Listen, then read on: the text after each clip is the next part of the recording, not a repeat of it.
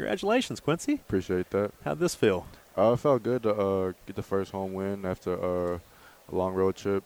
Two good fought out wins and uh, continuing the streak. So we off tomorrow, but we right back at it uh, this week and preparing for Radford on Friday. Feel good to play your first game in this building? Oh, for sure. Yeah, it was. Uh, I love the energy, the student section. Loved everything about it. So hopefully many more come in here. How challenging was it um, to, to play this one after the road trip that you guys had, the overtimes that you had? Was it a challenge? Were you guys fatigued physically and mentally?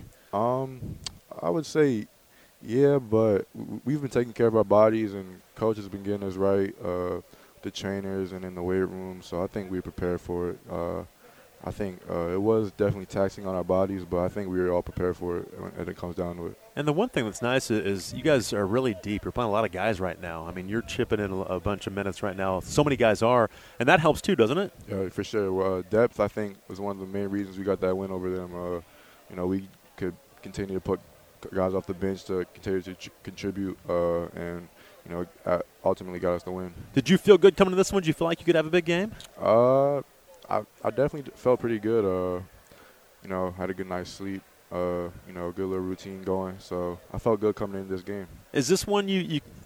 I just just watching you in, in practice and in games. You're pretty hard on yourself. Yeah. You know, and, yeah. and you can be your own worst enemy at times with that. Yeah. But was it good to come out here and finally just kind of be free and flow and, and, hit all your shots tonight? Yeah, no, it was definitely it felt good. Uh, I tend to overthink a lot when I play, so it was definitely good to just like forget all about that and just play and then getting right into a rhythm and the flow and things. So I got definitely got lucky, you know. Did it feel? It kind of probably felt back like your high school days a little bit because yeah. again you didn't have any opportunities in Colorado yeah. and now you finally get some here and yeah. finally got going a little bit. Yeah, no, it definitely felt good. Uh, you know, like I said, get back in the rhythm of just playing and just being on the court. You know that I just gotta thank God and you know for the opportunity. You know, you guys, it was back and forth early on. Then you and Ray and some others were in the basketball game during a 17 to one run. Um, you got an alley oop, you got a three during that stretch. It seemed like you guys kind of came out with some energy to kind of get get going a little bit, and um, that seemed like that was kind of the turnaround point. Yeah, I think uh, you know, coach did a good job of just keeping it keeping all of us you know together and. Uh, you know, I think everyone did their part to contribute and just, you know, get the run going and that, you know, yeah.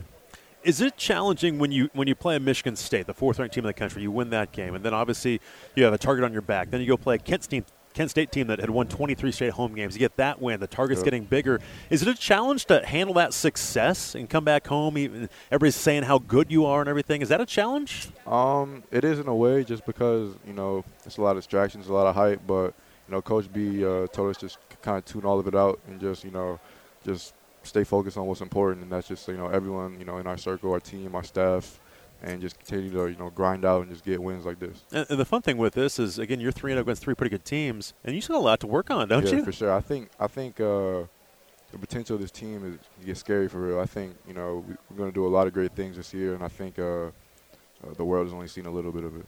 I want to get more into this. Uh, we'll do this later on in the season, I'm sure, a little long, longer interview. But your decision to come to JMU, talk a little bit about that. Leaving Colorado, coming here. What was the biggest biggest reason for coming here?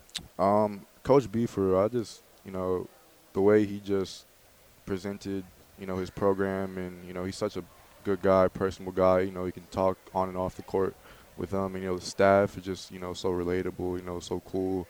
But at the same time, they're gonna coach you, you know, get you right. So I think overall, just the staff and you know what Coach B is doing here is what attracted me the most, and you know I'm I'm very happy I came here for sure.